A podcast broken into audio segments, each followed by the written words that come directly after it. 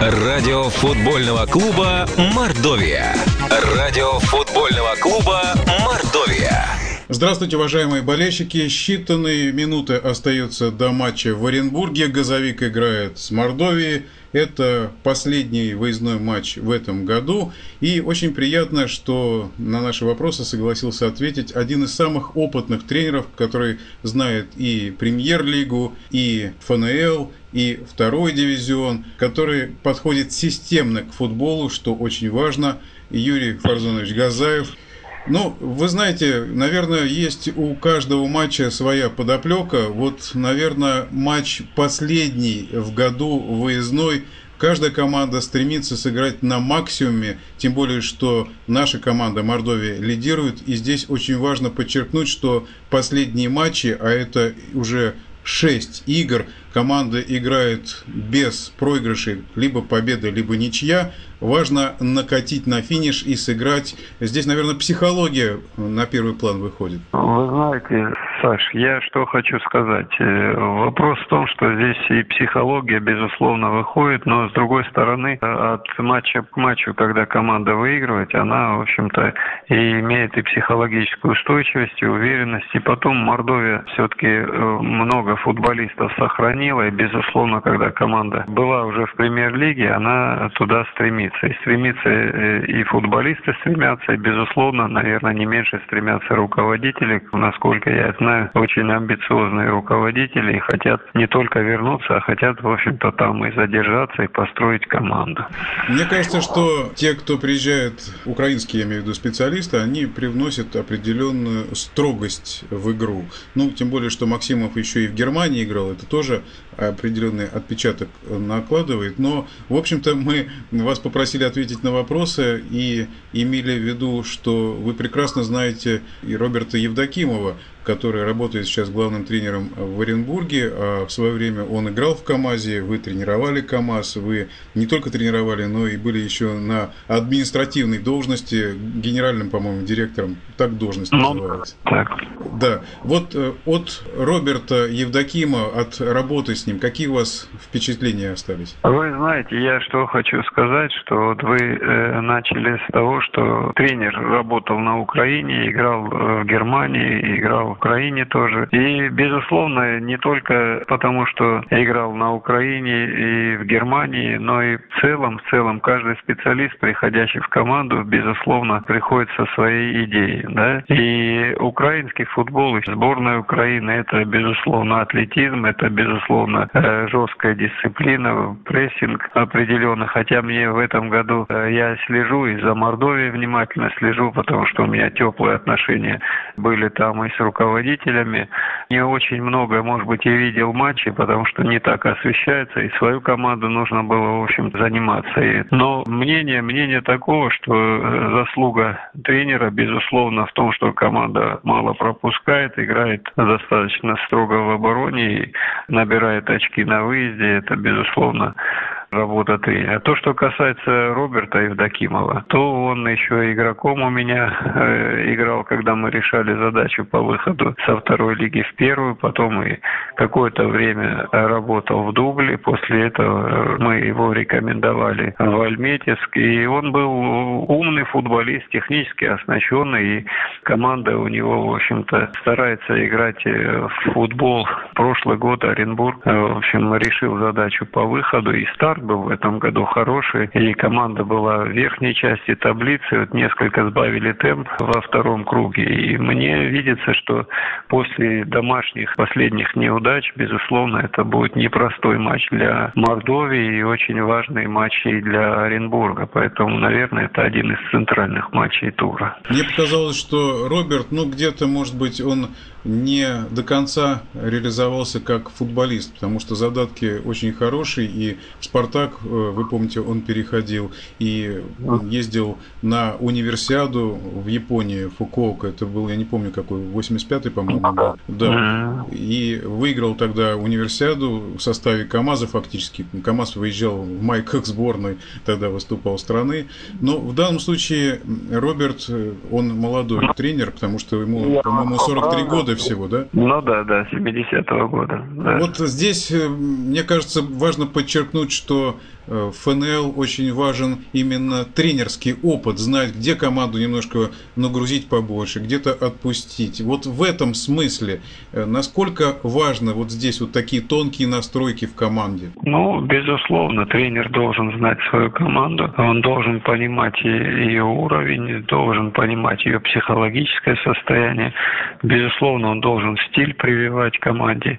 Э, то, что Роберт молодой, конечно, мы можем можем симпатизировать э, тренеру тому или иному, да, считать через наши диалоги, что это знающий специалист. Но есть множество нюансов, которые не видны друг другу, и любая оценка, она несколько субъективна, исходя из просто наших взаимоотношений. Одно я знаю, что он был думающий футболист, как вы сказали, не реализовавшись до конца, наверняка хочет удовлетворить собственные амбиции через своих подопечных, через результат, который будет давать его команды тоже. Да, Газовик, если вспомнить вот последние домашние матчи, сначала выиграл у Салюта 3-0, но вот последнюю игру домашнюю проиграл московским торпедовцам 0-2 в сухую у себя.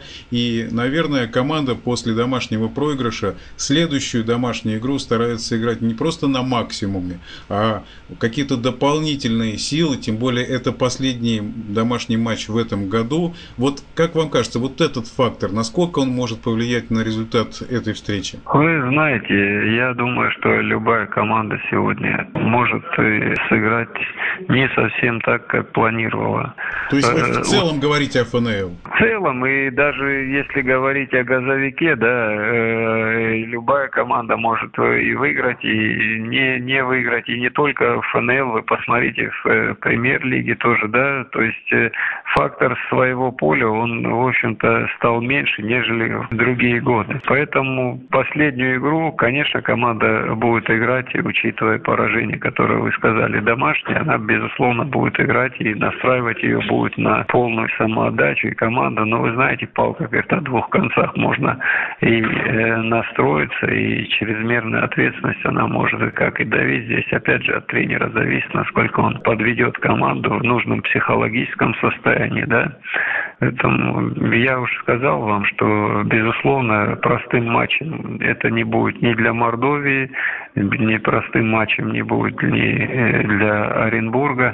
Мордовия фаворит на сегодняшний день в турнире, имеет некоторый запас. Оренбург, я уже сказал, темп потерял, но все-таки, зная амбиции и тренера тоже, знаю, что, безусловно, будет настраивать на победу и надеяться на то, что команда преодолеет, если это можно назвать спадом, незначительный отрыв от четверки не такой уж большой. Мне кажется, что вот этот год в ФНЛ, хоть и отрыв большой у Мордовии, и он э, ценен именно поэтому, команды, в общем-то, достаточно равные и ровные. Если вот в предыдущие годы достаточно такая разбросанность большая была, то сейчас, в общем-то, и Химик с Дзержинский, команда, которая вышла из второй лиги. 12 команд, наверное, вот они приблизительно одинакового класса. Ну, конечно, Алания и Мордовия смотрятся лучше, безусловно. Но в данном случае я хочу подчеркнуть, что здесь расслабляться ни в коей мере нельзя, тем более, что запас, конечно, большой, но еще предстоит большой турнирный путь путь, его нужно пройти здесь очень ровно, тем более, что весной играть придется совершенно иной футбол, нежели сейчас, когда поля еще более-менее позволяют играть в нормальной, комбинационной э, такой манере, и весной-то физика выйдет на первый план. Ну, безусловно, вы правы. Разница э, в несколько месяцев между двумя турами, она ну, непривычная, только второй чемпионат практически так и играем. И надо сказать, что и по той части, что команды выровнялись, вы тоже правы. Последние, наверное, три сезона, они отличаются от тех э, сезонов, которые прежде были. Была некая когорта небольшая э, явных фаворитов турнира. Как правило, фавориты задолго уходили в отрыв. И я думаю, что привлекательность еще турнира в том, что все-таки третья, четвертая команда имеет э, шанс, пускай сегодня, в общем-то, они не могут его реализовать, и разница в стыковых матчах в классе видна, видна, но все равно это стимул для большой группы, может быть, когорта команд именно поэтому она шире стала. Вы назвали 12 команд, которые могут бороться за возможность помериться силами или выйти напрямую. И команды, которые внизу, то есть не осталось практически проходных матчей, и, может быть, от этого турнир и выиграл, и стало интереснее. А кубок? Много в кубке команд осталось именно из низших дивизионов.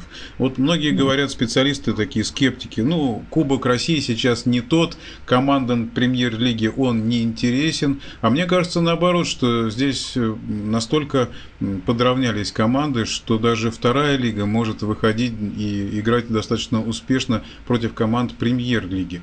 Но с другой стороны, вот Мордовия, нужно посмотреть на перспективу. Сейчас лидирует. Урал тоже смотрелся очень хорошо, помните, вот в прошлом сезоне. Но Екатеринбург сейчас в премьер-лиге затерялся и, к сожалению, играет не так, как мог бы, потому что, в общем-то, и состав позволяет, и город футбольный. Вот как вам кажется, здесь вот есть какой-то такой рецепт, что команда, которая выигрывает ФНЛ, могла бы выйти в премьер-лигу и играть там ну, спокойно э, и планировать уже на долгие годы свое существование вперед в премьер-лиге? Знаете, вы э, опять же правильно говорите, я лишний раз, в общем-то, подтверждаю просто сказанное вами. Но, к сожалению, э, не все выходят планово. Вот вы говорите о плановости.